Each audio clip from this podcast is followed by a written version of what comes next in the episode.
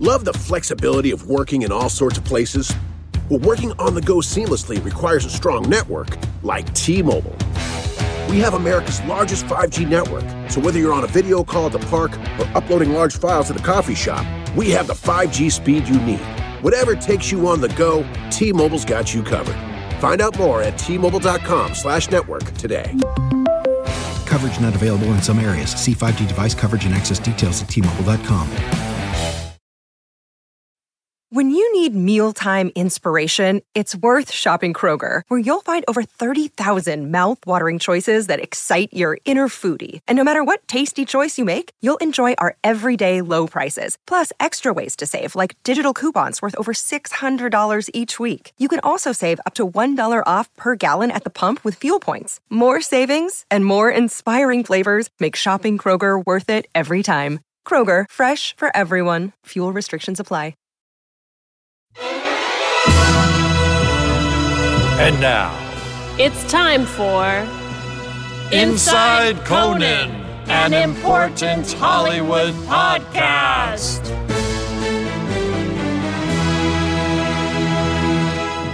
Hello, welcome to Inside Conan, a very, very, very, very important Hollywood podcast. oh man, I can't emphasize that. We enough. cannot overstate the importance. I'm Mike Sweeney.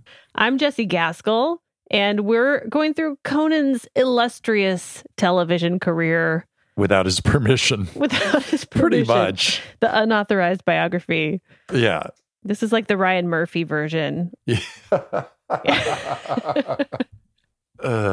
Yeah, I just started watching that um, Pam and Tommy show. I I think I Oh. had assumed that that was a Ryan Murphy joint, but oh, it seems Then like it's it would not. be. it's not. Weirdly, Is that a multi-part? Because you can't. There's no way you could do their story in one in episode. just one episode. Oh no, my I God. know. He does a lot of drumming. She does a lot of running.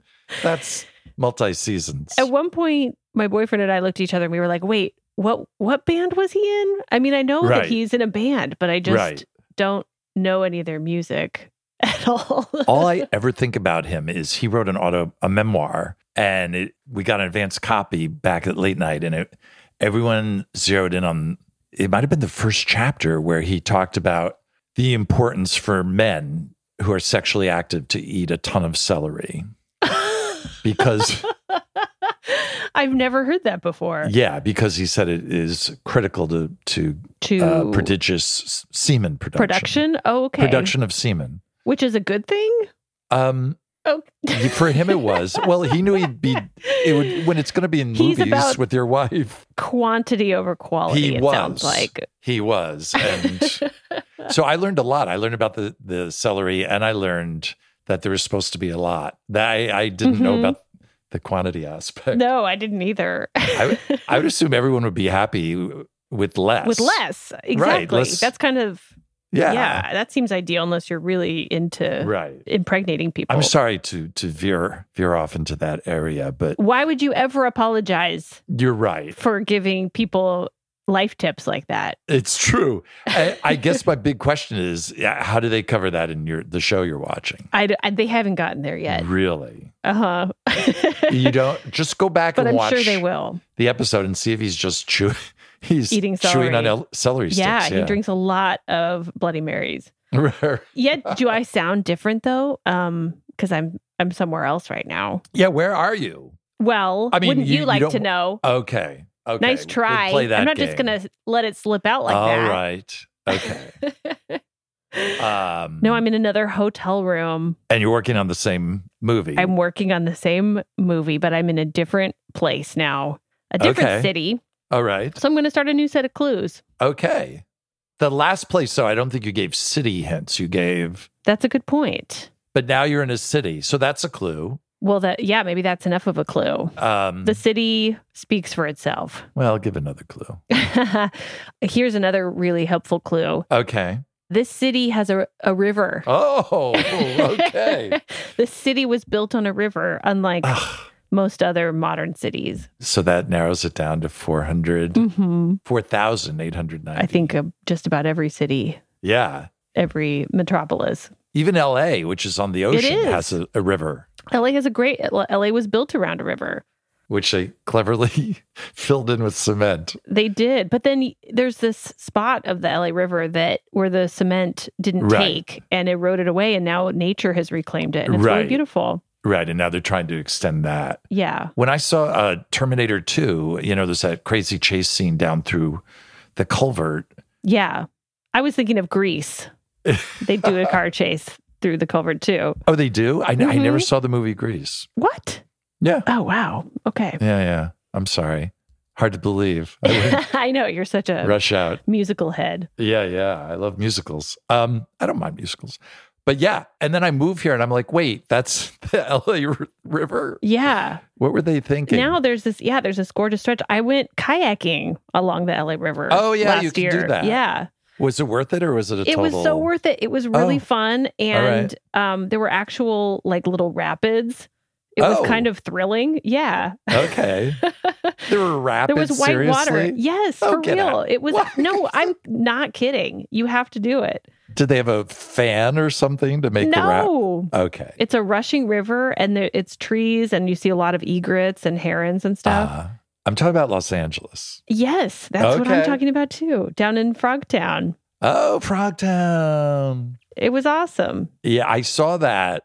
I guess I remember doing it on the Gowanus Mm. Canal in Brooklyn. so I thought, yeah, did you see body parts floating? No, I didn't do it. My wife did it. And uh, Mhm. she literally, I think they went in the back of like one of those Italian social clubs. Uh-huh. And all, the, all these guys were out in the back, kind of just glaring at them like, what the fuck? yeah, What are, gentrifiers, This is uh, our canal. kayaking. Right. Oh, yes. You're in a city on a river. I'm in a city on a river. Well, I'm going to keep giving hints about my location. Okay. Uh, the nearest dry cleaner to, to me has a signed headshot of Kate Flannery and Dee Schneider. oh. Yeah. So that's a hint. See if you can figure out where I am as well. I love that that's still a thing because that it's such a cliche, but people are The signed still- headshot. Yeah, the signed headshot thing. yeah, I, I know. Well, especially in El- well, the, the name of the cleaners is uh, I think it's called Celebrity Cleaners. Oh, there we go. So yeah, showbiz is their thing.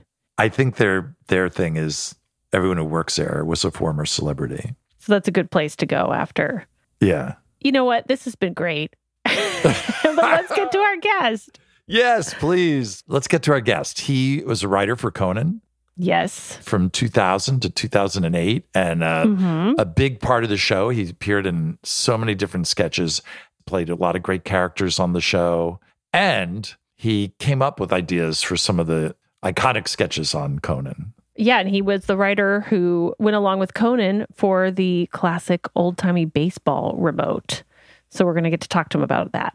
Because people are always asking about that remote. It's Yes. so many people's favorite Conan remote, including Conan. Yeah. And our next guest remembers all the details of how that came about Mhm. and how it was made. So we're excited to talk to him and catch up with him. Please welcome the hilarious and talented Mr. Kevin Dorff. Well, it's great to see you again. Hello. Right on. Thanks. Yeah. Kevin, when you hopped on, you immediately had a Sweeney impression that I hope will come out at some point during the podcast. Uh, see if I can do it if he's into it. Oh my Uh. God. I if you do it, I won't even have to talk. It would be fantastic. Hell, It's not but like none of our whether it's Sweeney or me or whatever, like or any of us really, like we don't really have impressions. We just have versions. yes, I know. But They're not impressions. It's an homage. Right, right, right. And it's not it's not the way the person sounds, it's the way we hear them. Exactly. So that's the important part. Yeah, Yes. because your impression only comes out when it's bad news is being broken. Right. I don't have a Sweeney giving good news. Like I don't have a, a chunk of Sweeney congratulating me. I don't have one. Just Sweeney telling you it's cut. We've been we're talking about Conan's 28 years on late night, and you were such an integral part of the aughts. Like The I aughts. believe you started in 2000, right? And and Yeah. so we'd we'd love to talk about your time at late night, including starting with how you came upon the job. I started on September eleventh of two thousand. Wow. Okay. a date that means nothing. I've been working on trying to be on the show for probably about a year. Right. Written a few submissions because there had been a, a, a little bit of turnover in '99. There was some changes. People were moving. Andy had gone off the show, and Tommy Bacha, I, I think, also left the show around then. And there, there was just some turnover, and it was just a, a, a, a quick period of like that. So I had a chance to write more than one submission. And I think the third time I had that chance, I I got farther than I expected. And after uh, maybe just not very long, maybe a week or two after I left Second City, I'd already I had been there for about four years. That's where I knew John Glazer from because we had both been in the same cast a few years previously. So me and John Glazer were already really good friends, and that's also where I knew Brian Stack from and and Oh, stuff. great. So I had left Second City, and then just just so happened that that there was an opening, and I my submission was successful, and I was hired in, like I said, just to write about the beginning of September of 2000. And it wasn't very long after that that that, that the head writer, uh, Mr. Groff, uh, Right. was uh, moved on to do other stuff in LA, and then so he became our head writer. So Well, Kevin, that you you brought something up that I don't know if we've talked about on the podcast, but I remember at some point finding out that I think most of the Conan writers when I was there had submitted more than once. Mhm. So we didn't get Mhm. hired the first time we submitted and kept trying and I think that that's kind of important for people to hear because sometimes people get that first rejection and they think, "Okay, well, never mind. I'll It, it just wasn't meant to be. sell insurance." Yeah. Right. You just got to keep trying. if there, yeah, if, if there was anything I could say that would be to sort of address it for people who th- who are listening who think about submitting these shows, I do have one thing I would think, which is you it, it won't it likely won't happen the first time you submit to a show, but if you care about the show and you think it's relevant to you and you see a way into it, if you get that first submission doesn't work for you, you just, you could kind of in a way double down on your own voice and see if you can still uh, t- try another one later on where y- it, your your voice is even more present and maybe even and this is a weird paradox but more mo- more of your voice more of the show at the same time yeah. like try to match see if you can match the key that they're in and also like this is i think an important thing which i think helped me but i don't know was also make that whatever your submission is try to make it a little funkier than what they do So maybe not something that they would put on, but something that right is aspirational. you oh, okay we pull back from that we won't do that in particular thing but Yeah, I think maybe adding a new flavor, but something that still is going to go well with the dish. So it's not going to totally throw the show off Right. to have you, but it is going to bring something new that they don't already have. And, and by new, it, it maybe it'll surprise them. Mm-hmm. yeah like we might not use this but this i could see this being pitched or tried or whatever Right. it'd be cool in its best version to see that happen we'd like that would be funny and made on laugh or whatever but Mm-hmm. it's to the submitter i would say one more thing is like yeah it's you want to be more you in the next one and more them in the next one at the same time that's not Uh huh. that's not easy to do but that's it's just not an easy process so No. I had read that your one of your favorite pieces, Kevin, to produce was old timey baseball, oh yeah which wh- is a sketch that a lot of people still really love and has gotten a ton of views online and has had a life Mhm. beyond when it aired. I think that's like everyone's favorite, like when everyone says their favorite remote Mm-hmm. piece, field piece from late night, that one is at the top of the list. And I, including, I believe it's Conan's favorite. Oh, yeah, that makes sense. And uh, people really would love to know about the genesis of that bit. I don't remember the details. amazing because you were there the entire time. Well, I, I- no, I- more than one thing to think about. Exactly. But but how it came to be. Some fella had reached out to me, you, and some other writers, Mike, about two years ago, and asked us to write about the different bits and stuff like that. I wrote a Right. email to him, and they published it without correcting for grammar. And uh, Well, that sounds like the internet. but I wrote it quick because I wanted to get it exactly as it was coming out of my head, and I just sent him sent it off without proofreading it too much. Uh huh. and he left out all the part about all the parts about who gets the credit for this idea. So I want All right. to hopefully do not, please do not edit this bit. Our brilliant stage manager, Steve Hollander, Edit. Holford at it. Yeah, sorry, go Our ahead. brilliant, hyper competent, incredibly patient, kind, wise, funny Steve Hollander Yeah.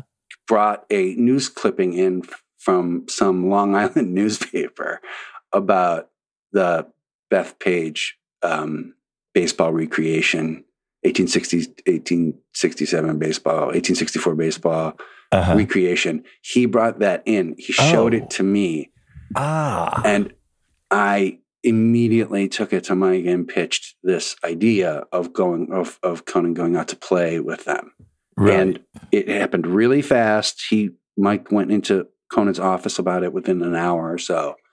And probably less than an hour after Steve had showed me the clipping, we were already talking with Jason On your way. Chalemi about yeah. Yeah. what about what how we could get this to happen because we had a sort of a Monday off or something coming up where Conan was going to be available for a remote. It was coming up soon too, within a week or Mhm. less than ten days or something. So it came together quick, and the people who were really great about helping getting started were were of course Hollander because it was it was just his clipping. That's great. I, yeah, I and didn't then, know of course, Sweeney helped by pitching it to Conan. Conan went for it. And then Jason Chalemi really took, put things into gear, talked to the people at Beth Page, and that. got He's it our to field happen. producer. He's great. Yeah. His name he- hasn't come up yet in your Oh, we podcast? talk Yeah, about yeah. yes, but Oh. Okay. each episode needs to stand alone. You're right, man. It's got to stand alone. No, but uh, yeah, sorry. Yeah, I So didn't he mean did to great, interrupt, yeah. but but Jason back then was producing all the field pieces. And then M- Mike asked me uh, who would be a good person to take along. And I was like, well, an avid baseball fan would be a good thing. yeah, yeah. and so Mike picked uh, uh, Michael Gordon, who, if there was an avid baseball fan on the show, that would be the uh, he would be the most. Yes. So that was a really great uh, choice too. And of course, the experience again. I wasn't. I think we did this in 02 or 3, 03 maybe, Sweeney, Uh, You know? Maybe 03? something like that. I wasn't. I was still fairly new, so having someone like Michael Gordon Right. to help me do it was great Because because we he's produced a lot of He's stuff. very organized. He mu- very much a list maker and very thorough. and Very organized. in a way that I wasn't, and that was a good mix. And when we got to Beth Page, it, things really. Uh, I, I can tell you more about that in a minute if you have questions. but that's it. Started with Steve Hollander bringing in that clipping. Hmm. Mm-hmm. Oh, that's that's great. Yeah, Michael Gordon is so baseball obsessed. He's an Astros fan because he grew up in Houston, but he actually follows all of their farm clubs and keeps Oh, track wow. of players who they draft and who are moving up through the ranks. So I'd say fairly hardcore baseball fan. Yeah, and a, s- and a staff that had a lot of baseball fans. That he Yeah. was, he was the superlative. So yeah, it was great. yeah. Hollander is a big baseball fan too, Giant Mets fan. and it was just great to see that that was going to happen. Yeah. there was a feeling going in that we were going to have a really good time. Mm-hmm. Because here's another bit of this is deep background. Welcome to Deep Background with Mike Sweeney. With Kevin Dorr. there had been a, sort of a long time, there had been this circulating concept, uh, Civil War recreation. Right. And that had circulated forever. And Conan's very oversubscribed to the Civil War in general. So I Yeah. think he had a discomfort with it, uh, you know, uh, kind of in a- in a way because it was sort of like, well, it's a gigantic catastrophe. like the Civil War is a huge catastrophe, and it's not easy to be funny about, Right. especially if you kind of like know about it. He eventually got over that. But yeah, I know. but this was a long time ago. Uh, yeah, no, This I know. Yeah. yeah, Tender yeah. about the thing. Yeah, And I think yeah. that there was reluctance to do anything that was just centered on that. Mm-hmm. But this brought the unholy matrimony of baseball and the Civil Right. War into play, Yeah. which ended up being And a costumes. huge boon. And on Yeah. the subject of costumes, you know, one of the first things that came up in when me, Michael, and Michael spoke about it and Chalemi was that he would make a transition into being one of the players and that was that was brought about that costume and the hair and makeup was brought about by deb shaw and bruce and uh and it was done very very well Oh, yeah. all the departments were fabulous Yeah. Perfect. I like when you go to hair and makeup and it's like, we need mutton chop, sideburns, and mustaches, some choices. And then they would bring in like literally 30 different mustaches to choose from. Yeah, there was no exaggeration they had the great choices right away easy to Yep. make Yep. The baseball uniform was fantastic. Uh, It was just, Perfect. Yeah. Everything was just it came together beautifully. And uh, Yeah. like I said, we it wasn't like we weren't sitting on this for a month. Like we got out No. pretty quick within Yeah. three or four or five days. The sec, like you're saying, it was a perfect, you know, combination of the Civil War and baseball. And the second Conan heard the idea, I think he, he pictured himself in a ridiculous costume like that. It was just like, let's do it immediately. Like he's already channeling the character. I was just making reference to that. I think it was before we started, but it's when that person, when the principal feels prepared, or even if they're not, but if they Right. feel that they're prepared, then they are. Yeah. The Dick Nixon quote is when the president does it, it's legal. And I think that's true of these remotes. Like when the, if Conan is feeling it and can see Right. his place in it, and this is the thing that I told the guy a couple years ago when he was writing that uh, article, that retrospective piece was when he, if he can see himself working in it, if he can see himself arming himself with something to do, right. uh, Mhm. then you're you should be fine. Like that's all you really need to go. And then, as it turns out, we discovered someone there that really made that work. Yes. Yeah. And I was wondering, had had Chalemi or anybody talked to any of the people there in advance? I mean, did you kind of have an idea of who the characters were that were there? Pretty generally, he Chillemi had done all, most of the, the the the. c- I mean, all. Let's get serious. He had done all of it. Sweeney didn't do this. Uh, like No. So Chalemi and I didn't because I wasn't given anyone's name or phone number. So Chalemi really uh, kept his cards very close to the vest oh. and he spoke to the people at Bethpage and he had a lot going on. And then he scored their glossary, which Conan uses in the remote, a glossary Uh-huh. of, of, of 18th century Oh, Terms. terms, 19th century yeah. terms and, and slang. And he scored a copy of that hmm and uh, he kept that one in his pocket. Didn't bring it out till the last minute. I never knew of its existence, and it was wow, great. we had all It's like- these surprises. That's great. yeah, it was uh, it was really great, and um, and you know it was just kind of good because everybody was working in, in in in their own way, in their own you, you know well mo- motivated way to like make it good, and then and oh meanwhile I was working on something that went nowhere oh no. yeah, like it was great. Uh, I asked um, Pierre Bernard to uh, come up with some big art cards that had com- complicated Thomas Nast type political cartoons on them. Uh-huh. Uh, that would have been really, really topical in 1864. Pierre is our graphic, one of our graphic artists. Standalone for Pierre for every on Standalone episode. Standalone episode.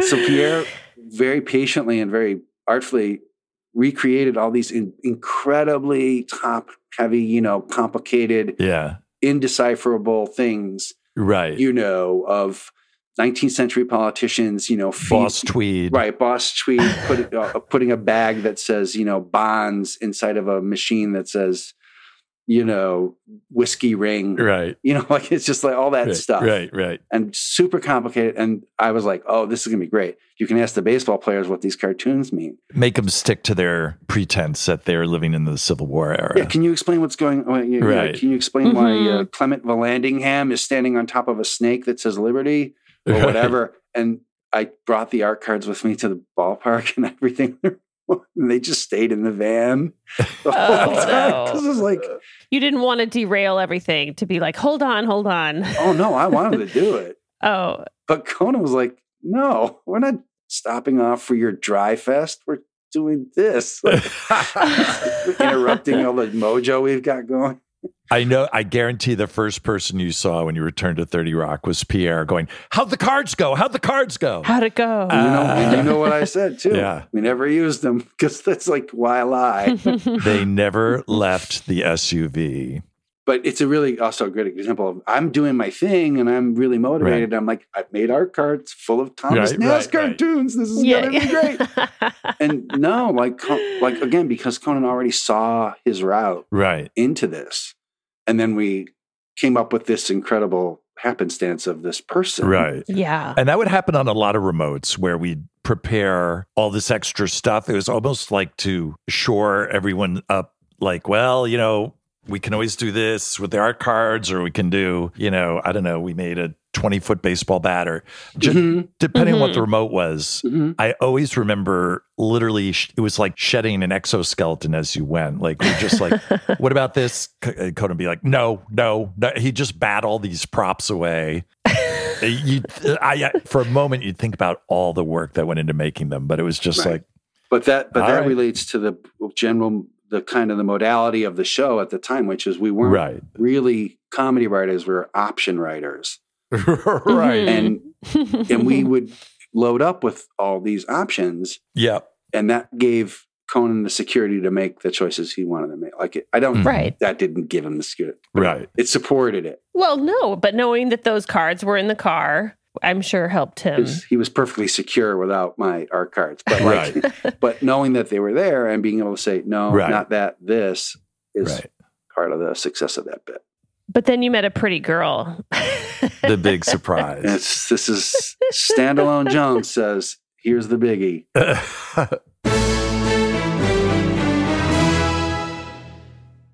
For 25 years, nothing has tasted better after a hard day's work than a Mike's Hard Lemonade. It's because since day one, Mike's has been making lemonade the hard way.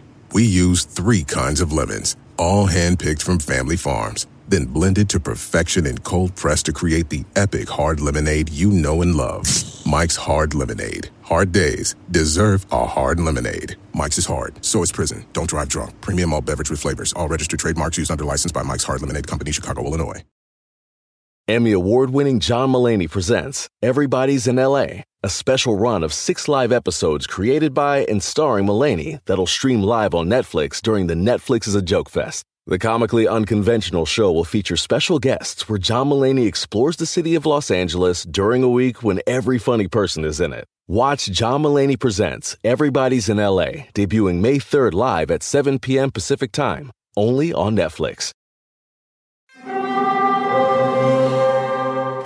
Hear that? It's the call of the crave. And when the crave calls, you know what to do. Try the $5 bacon bundle, because the only thing better than a White Castle slider is a White Castle slider topped with crispy hickory smoked bacon. So pick any two of either the bacon cheese slider, 1921 bacon cheese slider, or chicken bacon ranch slider. And also get a small fry for just $5 with the $5 bacon bundle.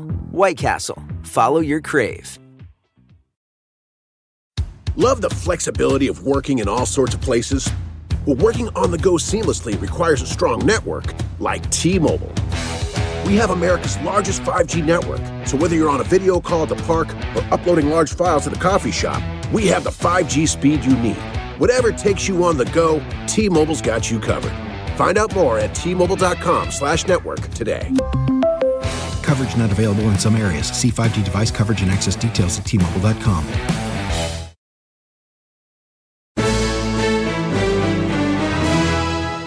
When we first encountered the ball players and spoke to them for a while, it wasn't long before we noticed that there were people there. Some of them were interns and college students that were working at the Historical Society. Some of them were not. Some of them were locals, but oh. there are people that are dressed as baseball fans from 1864 and they were hanging out watching the proceedings and when that got noticed that's when sweeney and conan went off t- to have their own conference uh, and we were the rest of us including you know me michael gordon and jason chalemi and the others were left standing there wondering what was next and then we came back and we're like we're going to go talk to those people now and that's when conan discovered nell the quiet, consumptive widow.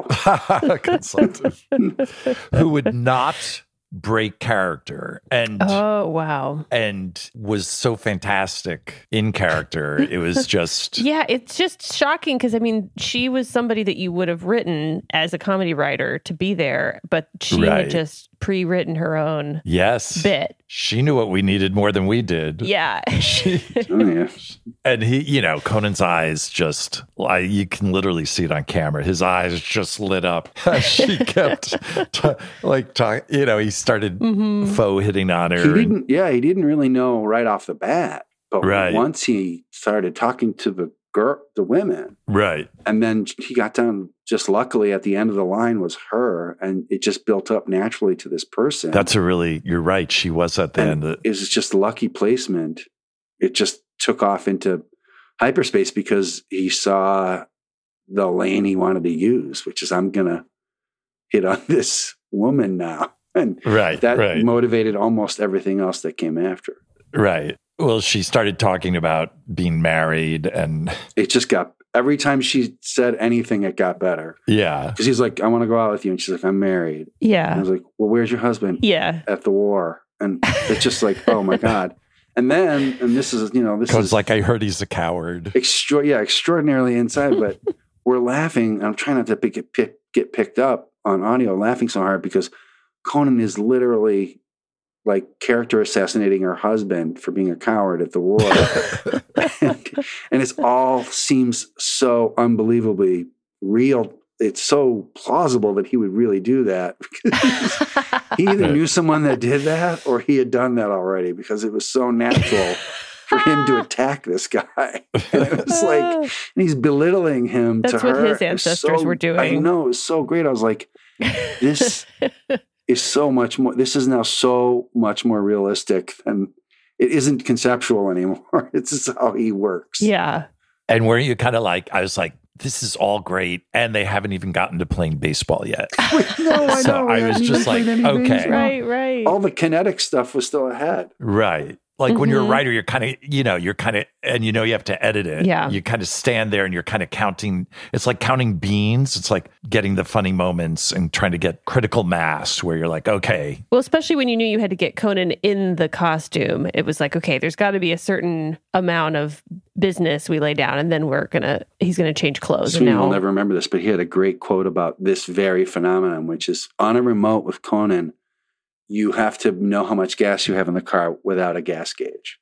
Mm. It's Hmm. like your gas, your thing on your car is broken. It doesn't work. Yeah. You have to know how much gas is in the tank. yeah, many times we called AAA. we ran out of gas. yeah. But when you run out, you get to go home. So well, that's true.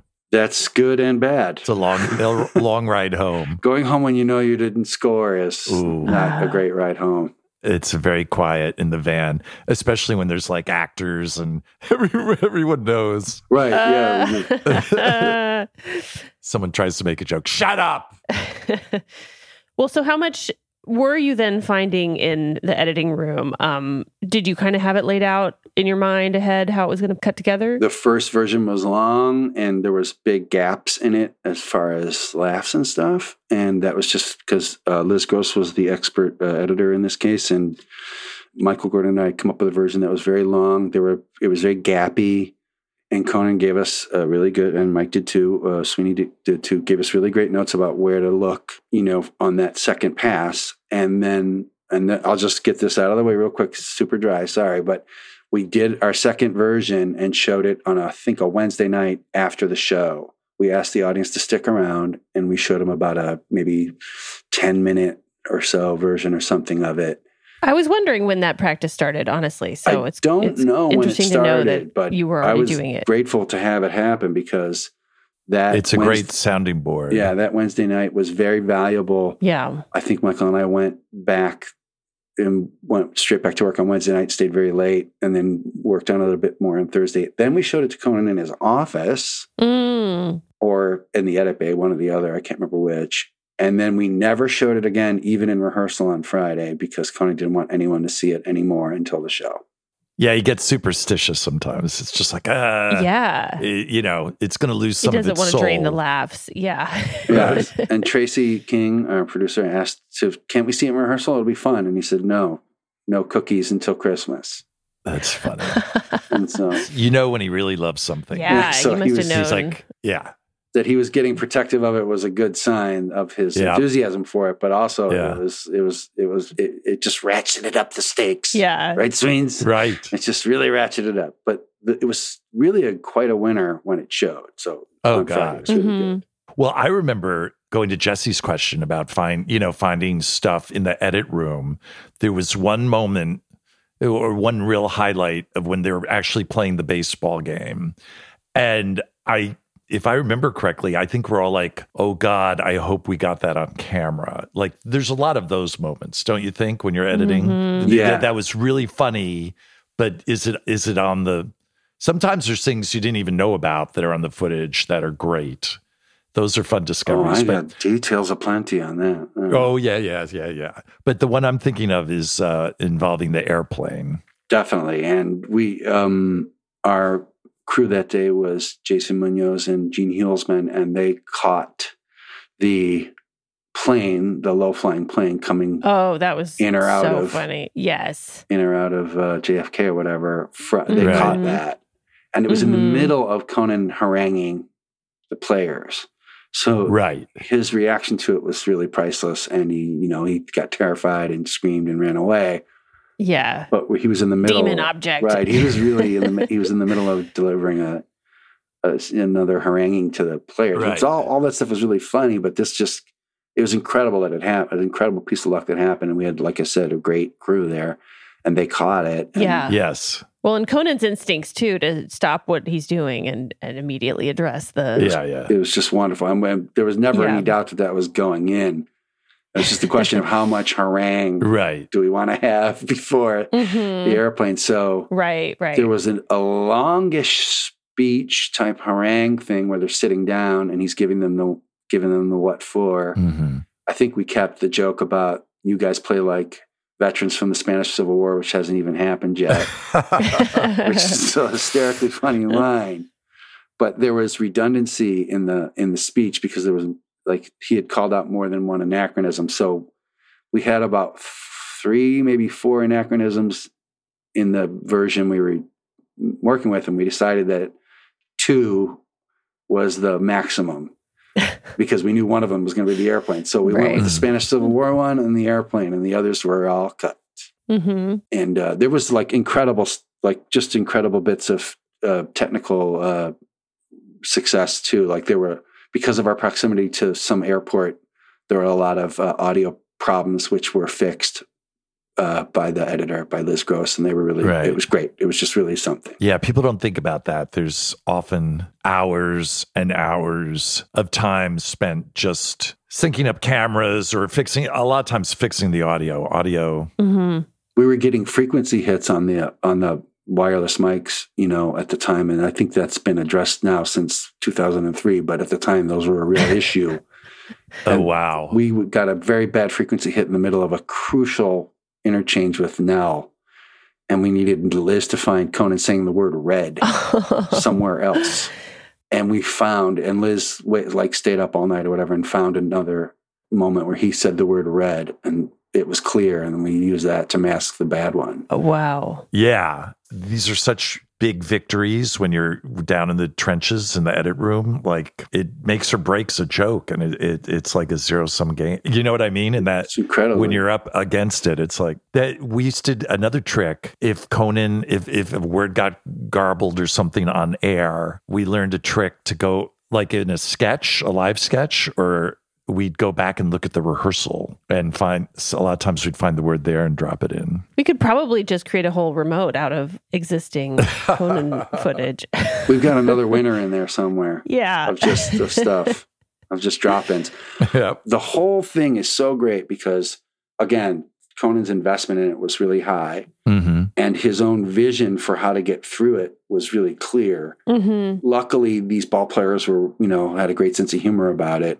They were serious enough without being offended, Right. and Yeah. they you know and the vibe was very uh, you know congenial there and his insults were so stupid no one could take them seriously right. so that was great and nell was a godsend of course and Yeah. and you know so conan had this love story to Yeah. pursue which Right. is Right. really funny Right. and we even there was for one brief period uh, you know again before the first pass and second pass there was a song in there Oh. John Rao, our fantastic uh, property manager, went to a nearby music store and found a, uh, and picked up a banjo uh, in the middle of all this, and came back with this banjo is exactly what we needed. Wow. And Conan composed an improvised ode. This really is every, it's all the elements of Yeah. Conan's It's- and- personality. It and is. he- It's he's- so he's screwing around the banjo, singing a love song Yeah. to Nell. We didn't use it, but you know, got shot. Oh, wow. It happened. Wow. It's somewhere in the bowels of NBC. I'm sure they destroyed those tapes. Yeah, so you Years know, ago. art card stayed in the van. Banjo, you know, like banjo got you. I mean, it was really like again, everybody was so on top of their game, but Yeah, no one was more on top of it than than Conan. He was great, and right. he had such a he just had a great time doing it. It just was Yeah. a blast. And Sweeney has a long standing uh, superstition about saying we've got it uh, on the way home. And oh my God, w- th- never more than that day was he not saying we've got it. he was like, I don't know, it was pretty cloudy out there. Like he was putting Yeah, out yeah. everything you could. Hopefully think uh, they hit of record. you never know. A lot of those mics don't work sometimes. Like every he brought Ah. up anything he could think of. Like there could be, you know, there could be Civil War widows that are still alive and offended by this piece. There's a lot of things that can still go wrong, guys. it was he was so he was so not saying it was going to work.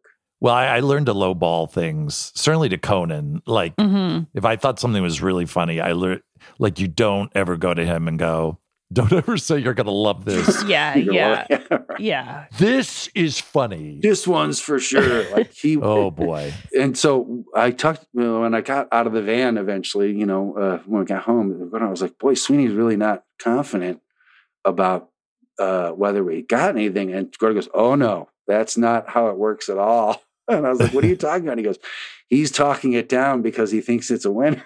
I was like, all right, I'm too tired to figure this these people out anymore tonight. I'm going to bed.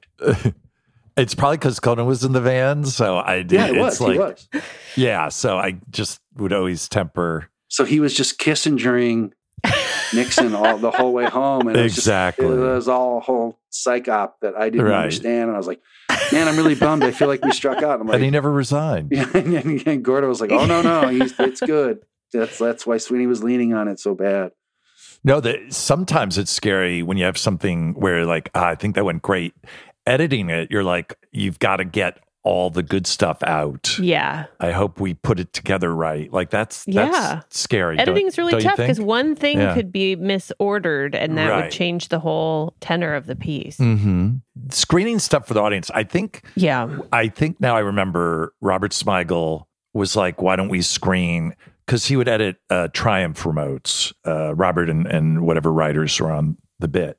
And I think he- sometimes it'd be like, you know, Conan would want them, oh, you know, maybe, maybe it could be a little shorter. And, but Robert likes to really try everything out.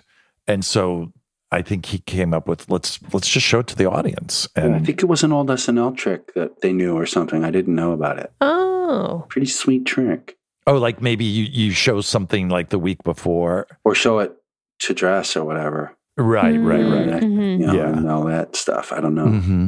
Mm-hmm. but yeah, like it all predated me. But I was like, hey, I was happy for the, you know, for the gimmick of showing it to them because Oh yeah, no, it's it's such a great.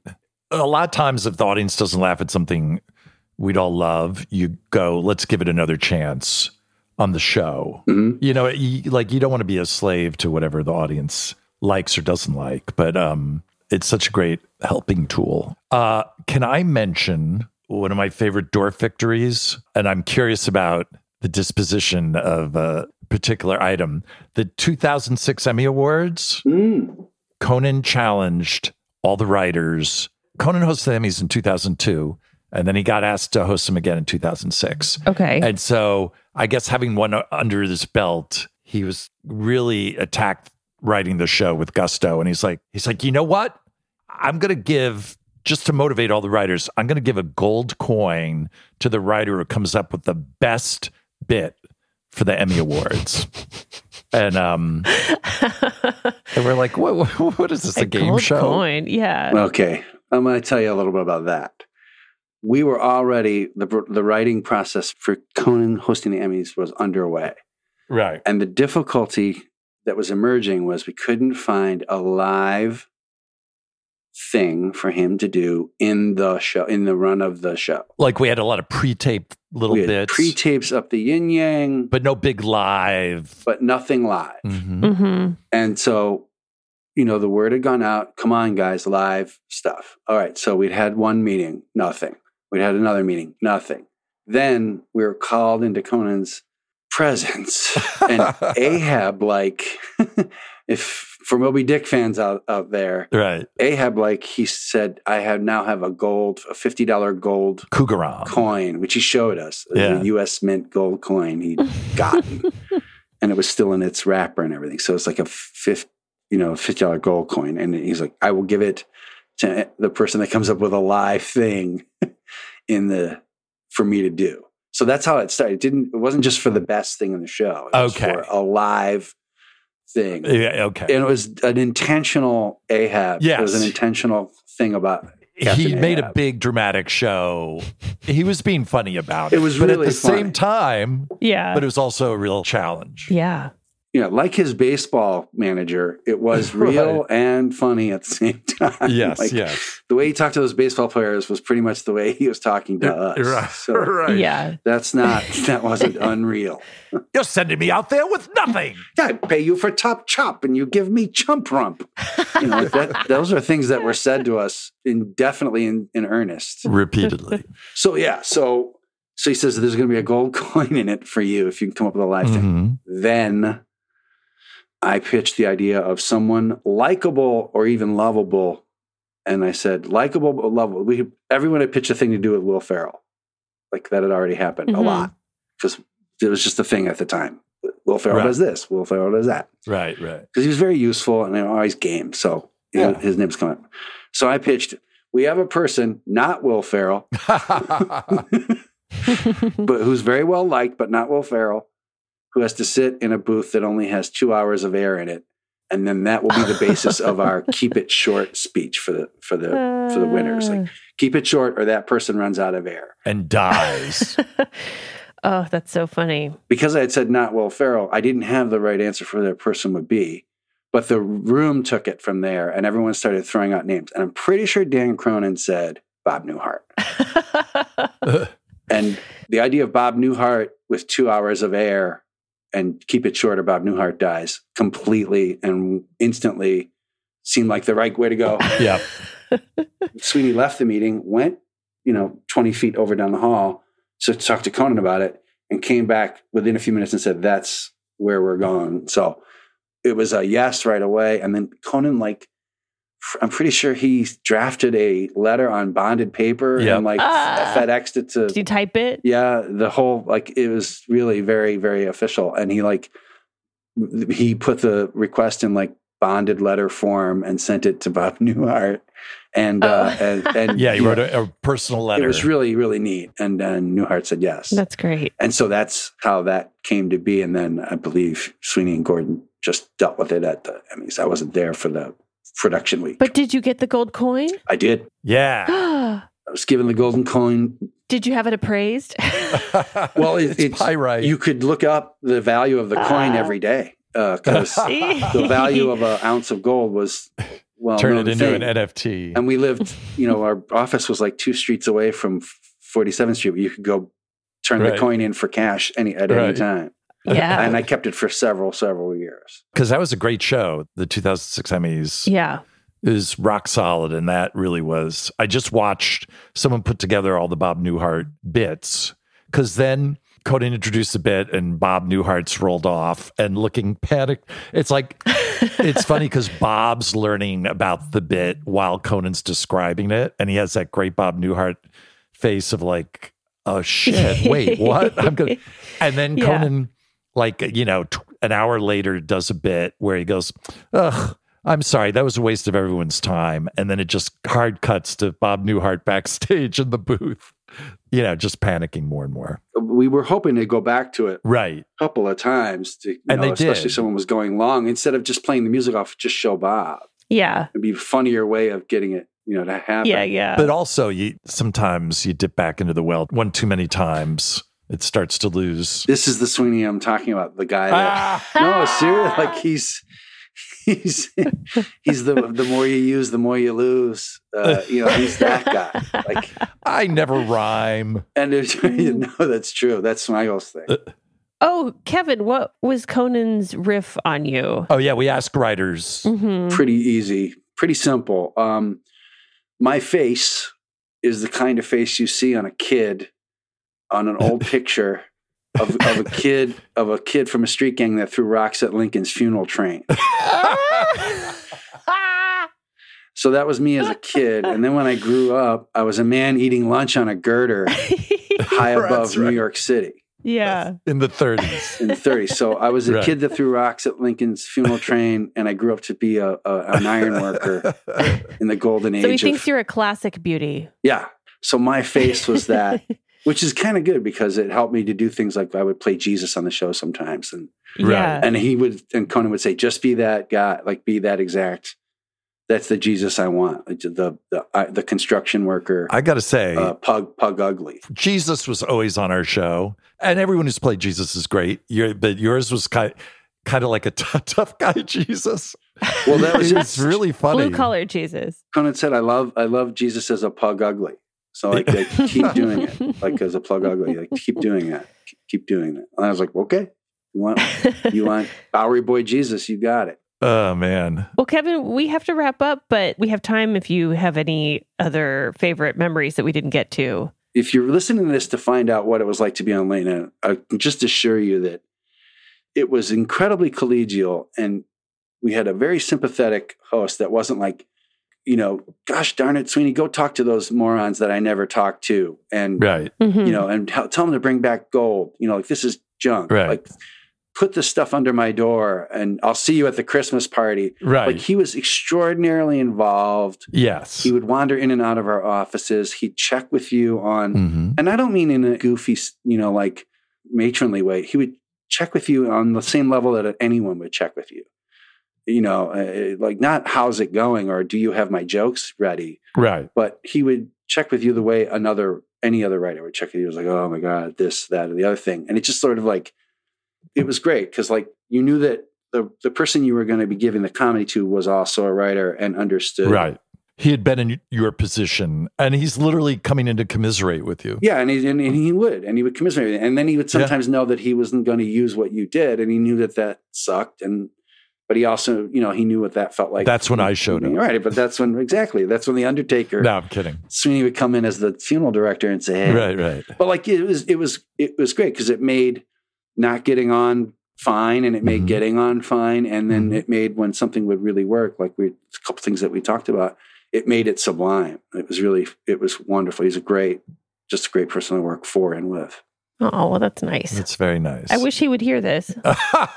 this is no I, that's why i'm telling you because Uh-huh. he doesn't know about this I, I, podcast. I'm, I'm not naive about this i know for a fact he won't which is what He makes it won't. easy to, it's easy to do sweeney's sweating bullets right now because i'm being complimentary about yeah. the sh- about Conan, but it's like there's no doubt he's not going to hear it. Like he'll never hear about it. It was great. Well, thank you so much, Kevin. It's great. You know, we could have gotten into your great career you've had since Conan too, but yes. Do you want to know what's going to be on this spring?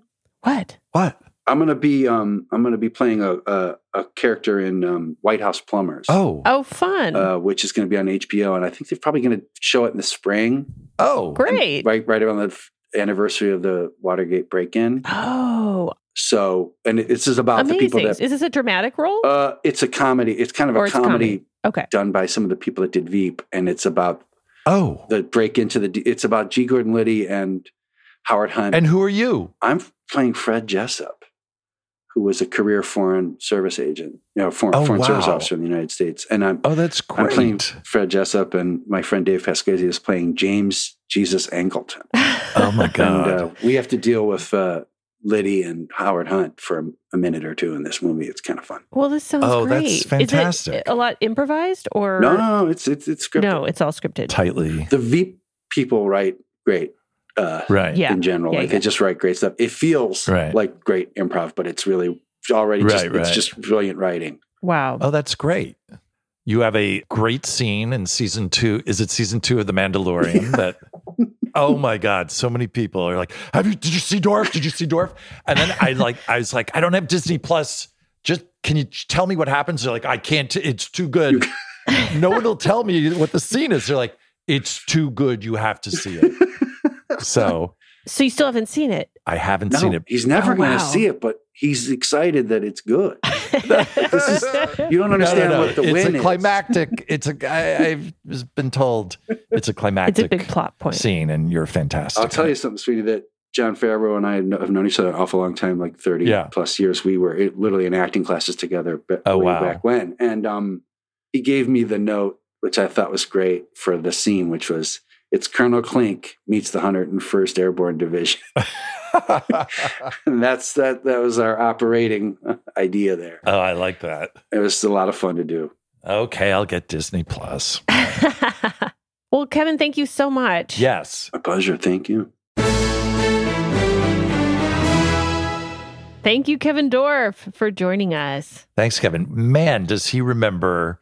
I just love all the detail Yeah. of all the bits he How do Uh, talked people about. remember that stuff? Are they journaling a lot? I mean, seriously, I don't remember anything. I don't either. And he had all, all these great details about Yeah. um, the Emmys and, uh, of course, Mhm. about the old time baseball remote. Holy cow. That was a great walkthrough. Yeah.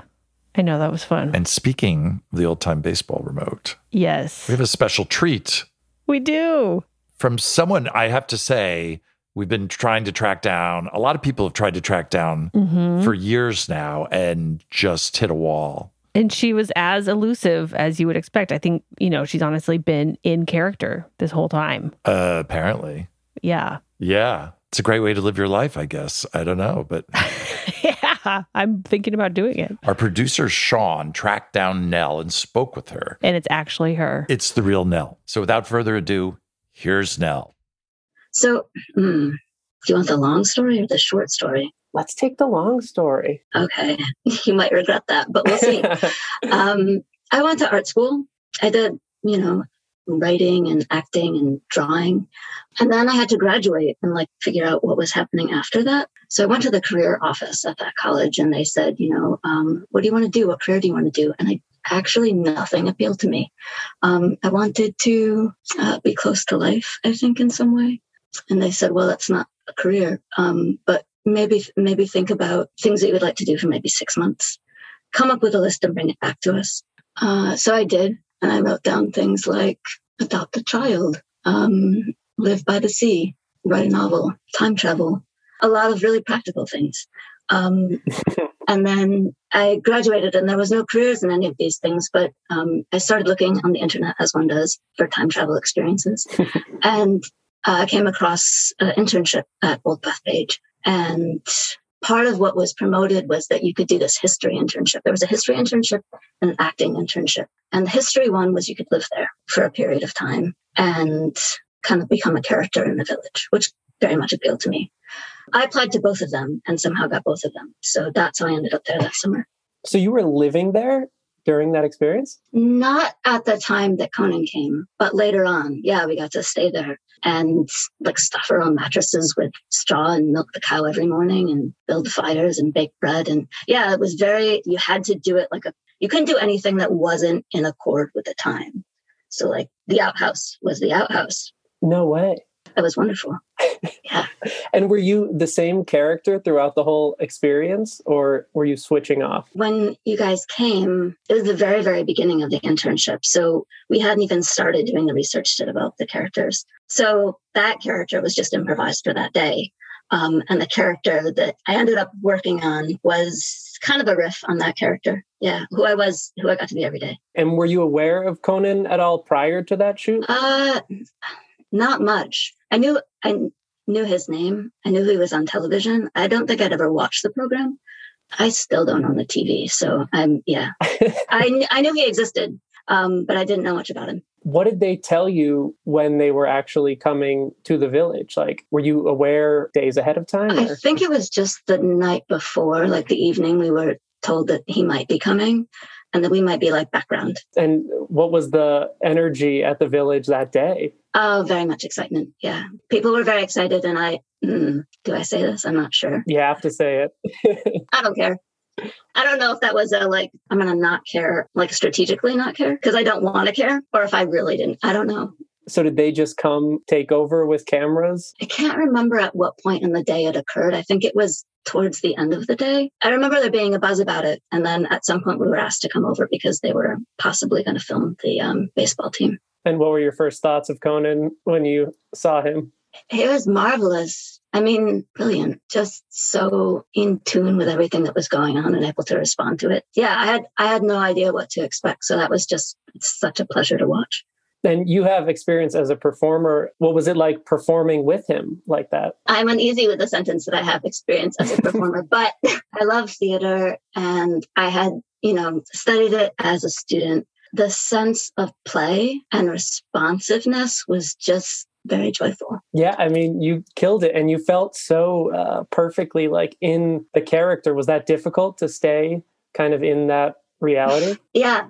I mean, I think you, I think you can see there are moments that it's like, oh, that's I'm laughing, I'm laughing because he's very funny, and then try to try to get back. Well, you can tell he immediately was like, he got that you were on the same wavelength and kind of got what they were doing there. Uh, have you gone back and watched the clip? I watched it this morning because I thought, well, then maybe maybe Sean's going to ask me something, and I I should know what happens. I have watched it. I've watched it a couple of times. Um, I will say that my family members have all watched it significantly more than me. And how did it feel watching it? Um, it's very funny. Uh, when I see myself, of course, there's this like uh, cringe, but he's very funny. And I mean, you were so funny in it as well. Are you able to see that now? That perhaps I have a blind spot in that particular area. what is your? Uh, you said your family has seen it a few times. What do they think of it? I, th- I think they get a lot of joy out of it. My mom occasionally will quote it. what does she quote from it? This one's for you now. yeah, that particular line. that is. and did you ever get to play baseball with them? No, but that's probably for the best. Did you have any other favorite like things you would do in character? Like mm. you mentioned, obviously the outhouse. Uh... yeah, I wouldn't say the outhouse was one of the favorite things I did in character. I loved, um, I loved baking bread. They have this big beehive oven. You kind of have to crawl in, so it always made me think of Hansel and Gretel. Oh, perfect. Um, you have to crawl in to light the fire. Um, and I loved milking the cow, and I loved the lamplight. I don't know how to describe this, but I'm frightened of fire, as is reasonable. So I was a little uneasy at first, but we have oil lamps, and that's like that it's night and dark, and you carry around the oil lamp, and the shadows are amazing. During the daytime, the guests would come, and I was often in the general store.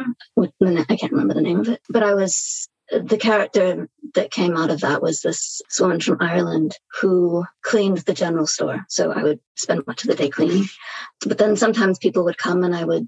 I had this little tintype of of my son, who you know came from that story and i would i would tell them about him and then i would tell them that i missed him because i wasn't with him and that, that i used to tell him these stories at night and did they want to hear one and i would tell this story called the white trout which i can't really recall except i think it was a woman who turned into a trout and then there was lots of blood involved and i just yeah i loved being able to tell them that story and draw them in in that way and it's fun. It's nice to be in another world. Was that something that attracted you to this uh, that whole experience or Nay, it's what I love about everything. I mean, about writing and about acting, just getting to be other people and build other worlds with other people. There's nothing like it. Did you watch when the remote aired on TV? Did you watch it that night? I think I did. I was staying with like very distant relatives, and I think they wanted to watch it, and I watched it, and then like very quietly went upstairs and said nothing. did they Did they like it that night? They did. They did. Did you like it that night?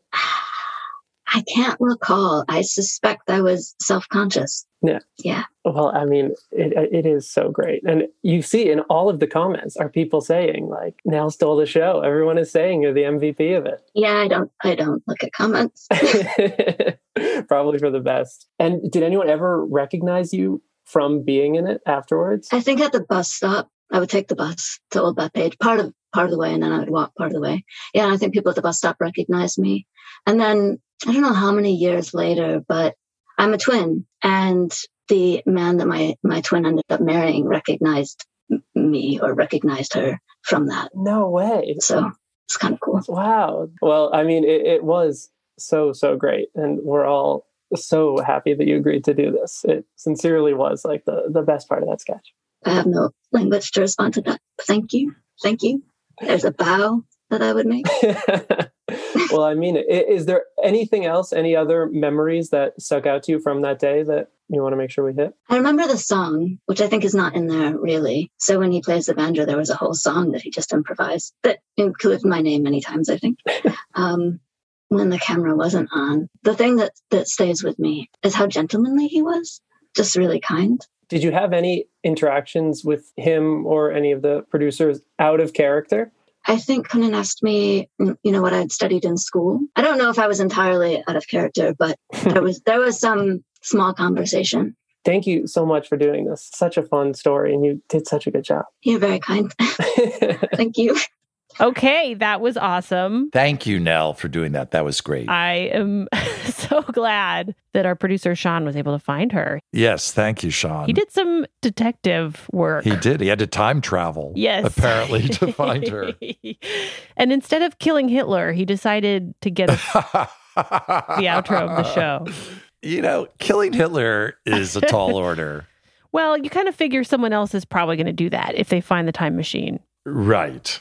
And so then you go to, you know, plan B, which is find Nell.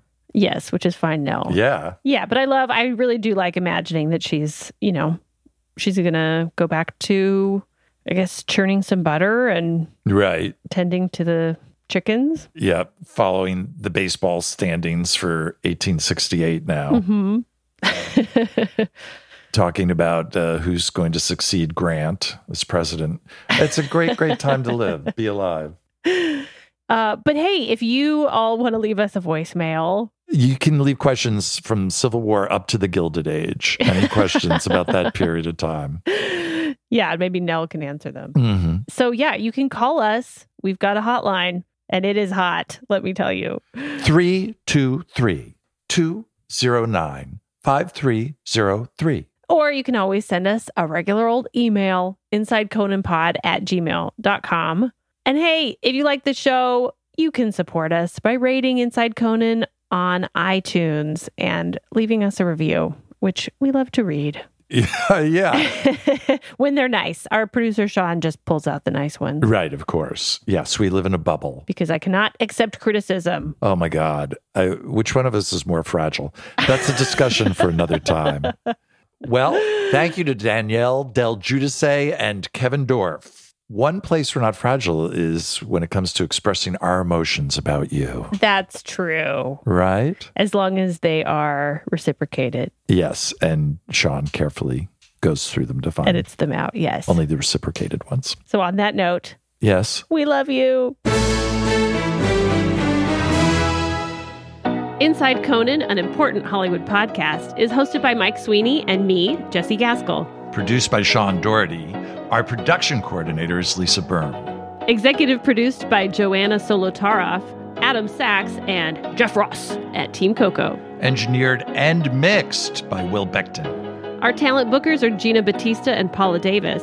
Thanks to Jimmy Vivino for our theme music and interstitials. You can rate and review the show on Apple Podcasts. And of course, please subscribe and tell a friend to listen to Inside Conan on Apple Podcasts, Spotify, Stitcher, Google Podcasts, or whatever platform you like best. It's the Conan Show. Put on your hat. It's the Conan Show. Try on some spats. You're gonna have a laugh. Give birth to a calf. It's Conan. This has been a Team Coco production. Love the flexibility of working in all sorts of places? Well, working on the go seamlessly requires a strong network like T Mobile. We have America's largest 5G network, so whether you're on a video call at the park or uploading large files at a coffee shop, we have the 5G speed you need. Whatever takes you on the go, T Mobile's got you covered. Find out more at T Mobile.com slash network today. Coverage not available in some areas. See 5G device coverage and access details at tmobile.com.